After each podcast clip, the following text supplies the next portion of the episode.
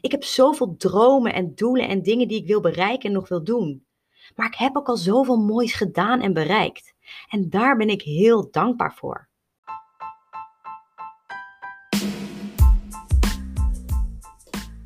Welkom allemaal bij Geluk is een Keuze, de podcast voor vrouwen die meer uit hun leven willen halen.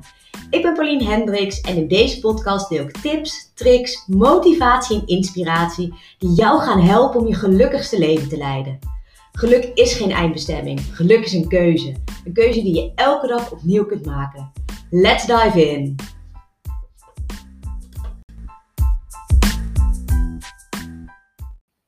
Hey, Pauline hier met een nieuwe aflevering van Geluk is een keuze. En vandaag ga ik het hebben over dankbaarheid en waarom bewust dankbaar zijn voor wat je hebt je troefkaart is voor het leiden van een gelukkig en voldaan leven. En ik kwam de term thankfulness practice eigenlijk nog niet zo heel lang geleden pas tegen. Het is het bewust stilstaan en dankbaar zijn voor wat je hebt. Het gaat om het focussen op het positieve in je leven. En het is zo'n simpele, maar tegelijkertijd zo'n krachtige tool om te hebben en te gebruiken. Dankbaar zijn helpt je namelijk om meer positieve emoties te voelen. Het helpt je om meer stil te staan bij de mooie momenten en het helpt je zelfs om gezonder te leven en tegenslagen beter aan te kunnen. En dat komt omdat dankbaarheid gevoelens van geluk verhoogt en de depressieve gevoelens verlaagt. Het is namelijk veel moeilijker om je depressief te voelen wanneer je je focust op wat goed en positief is. En mensen die regelmatig stilstaan bij waar ze allemaal dankbaar voor zijn, zijn ook veel optimistischer zij zien de toekomst veel zonniger in dan mensen die dit niet doen. En we leven in een maatschappij die enorm doelgericht is. We hebben grote plannen, dromen en doelen die we willen bereiken. En daar is helemaal niks mis mee. Ik heb zelf ook een legio aan dromen en doelen. Maar in onze eagerness om die dromen en doelen te, te verwezenlijken, vergeten we vaak om dankbaar te zijn voor wat, voor wat er al wel is en wat we al wel hebben. En omdat we nog zoveel willen en moeten bereiken van onszelf, is het heel makkelijk om te focussen op datgene wat we niet hebben of op het negatieve in ons leven. We zijn bang om te falen, we zijn boos of teleurgesteld in onszelf als we iets niet meteen kunnen. En daar richten we dan gelijk al onze aandacht op, met als resultaat dat we in het gunstigste geval onzeker worden en in het meest ongunstige geval depressief en overspannen zijn. Ook houden we ons veel te veel bezig met anderen met het praten over anderen, met wat anderen van ons denken, wat we denken dat anderen van ons vinden, of wat we denken dat we van anderen zouden moeten kunnen doen, en wat we denken dat anderen vinden dat we zouden moeten kunnen doen. Allemaal gedachten die ons negatief beïnvloeden en waardoor we, waardoor we blind raken voor alles wat we wel hebben en kunnen en wat we al wel niet doen. Want je focus op het positieve, want je focus op het positieve en het bewust stilstaan bij wat je wel hebt, zorgt ervoor dat ons brein dopamine en serotonine produceert. En dat zijn twee cruciale stofjes die zorgen voor positieve emoties. Dopamine en serotonine zorgen voor een instant mood boost, waardoor we ons van binnen gelukkig voelen. Het loont dus om jezelf aan te leren bewust stil te staan bij al het mooie wat er al is. En even kort door de bocht, maar dan doet je brein dus de rest. Ik doe dus van kleins af aan al een gratitude practice, al ben ik me er jarenlang niet bewust van geweest. Ik kom uit een van oorsprong heel katholiek nest. En ook al ben ik niet heel gelovig opgevoed, mijn opa en oma waren echt super gelovig. En mijn oma heeft me ooit bij mijn geboorte, ik weet het niet eens, een Christusbeeldje gegeven, wat in mijn ouderlijk huis altijd boven mijn bed heeft gehangen. En ook al had ik niet echt iets met bidden of naar de kerk gaan, dat beeldje betekende iets voor mij. En ik denk dat ik een jaar of negen was, maar vanaf dat moment heb ik elke avond naar dat beeldje gekeken en in mijn hoofd, dankjewel voor deze mooie dag gezegd. En ook al vond ik dat ik geen mooie dag had gehad, dan keek ik alsnog omhoog naar dat beeldje en dacht ik, dankjewel voor deze dag.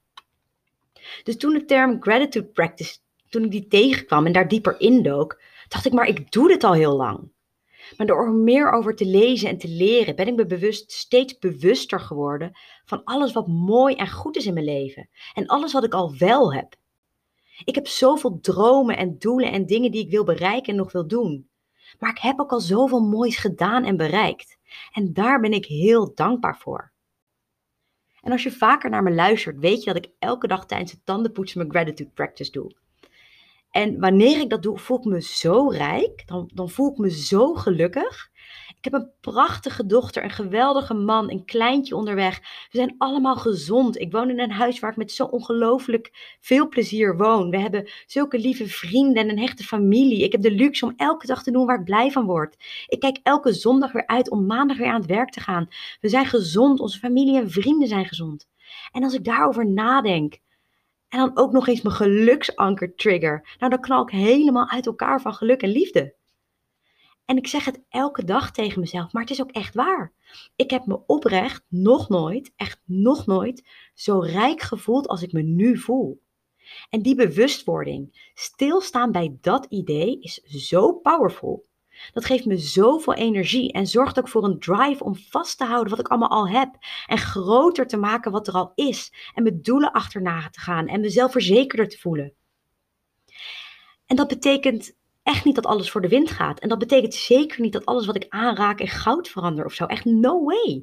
Ik moet er keihard voor werken. Ik heb nog zoveel dingen die ik wel wil doen. Zoveel dingen die ik doe die mislukken. Ik kan nog zoveel niet. Ik weet nog zoveel niet.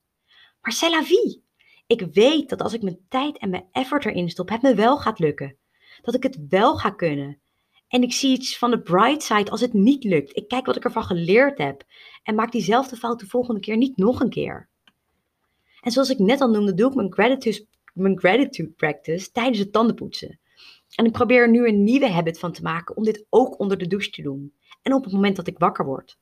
Maar er zijn zoveel meer manieren om dit te doen. Je kunt een gratitude journal bijhouden waarin je op een vast moment per dag of per week opschrijft waar je allemaal dankbaar voor bent. Je kunt aan het eind van de dag met je partner ieder drie dingen met elkaar delen waar je die dag heel blij mee was. En zelfs als je een rotdag hebt gehad, zul je zien dat je hierna weer met een fijn gevoel gaat slapen. Je kunt je wat vaker bewust zijn van het moment. Gewoon van het moment genieten. Als je iets moois meemaakt, sta er dan bewust bij stil. En denk bij jezelf, wat geweldig dat ik dit mee kan maken, dat ik dit mee mag maken. En dat kan zelfs al bij de allerkleinste dingetjes. Bij mij triggeren geuren bijvoorbeeld vaak positieve emoties. Dus als Fenna bij me op schoot zit, dan ruik ik even goed aan haar haar of snift ik zo lekker in haar nekje. En dat zij daar dan zit en dat ik haar heb en dat ik haar kan knuffelen, daar word ik dan zo gelukkig van. Maar je kunt je ook wat vaker uh, iemand die je lief vindt een berichtje sturen. Of iemand waar je dankbaar voor bent zeggen van joh, ik ben zo dankbaar dat jij in mijn leven bent. Ben blij wanneer de zon schijnt of geniet van de geur van de regen. Zeur wat minder. Heb wat meer aandacht voor de mensen om je heen, zoals de cashier bij de supermarkt of Piet van de postkamer. Zeg wat vaker dankjewel tegen je partner. Thanks dat je de was hebt gedaan. Dankjewel dat je hebt gekookt. Zo fijn dat je die kleine bad hebt gedaan. Dankjewel. Het is echt niet zo moeilijk. En ook als dingen voor je gevoel niet meezitten. Bedenk dan hoe je hiervan leert, wat je eruit kan halen, wat je de volgende keer anders kunt doen. Focus op wat je wel kunt in plaats van wat je niet kunt, want je hebt zoveel talenten. En zoals je hoort kun je voor alles wel dankbaar zijn. En ben dat ook. Koester de mooie momenten uit je verleden. Sta stil bij het mooie van het hier en nu. En wat je allemaal hebt. En ben ook optimistisch over de toekomst. Ben ook optimistisch over wat je allemaal kunt, over je dromen en doelen en wat je allemaal wil bereiken. Je dankbaar voelen is zo'n krachtige positieve emotie. Eentje die je leven echt mooier maakt. Dus vind een manier die bij jou past en ga er actief mee aan de slag. Want je leven is echt een stuk leuker als je stilstaat bij alle positieve kanten. En daar sluit ik vandaag mee af. Ik ben jou heel dankbaar dat je de moeite hebt genomen naar mijn verhaal te luisteren. En ik ben je nog dankbaarder als je nog een review zou willen schrijven.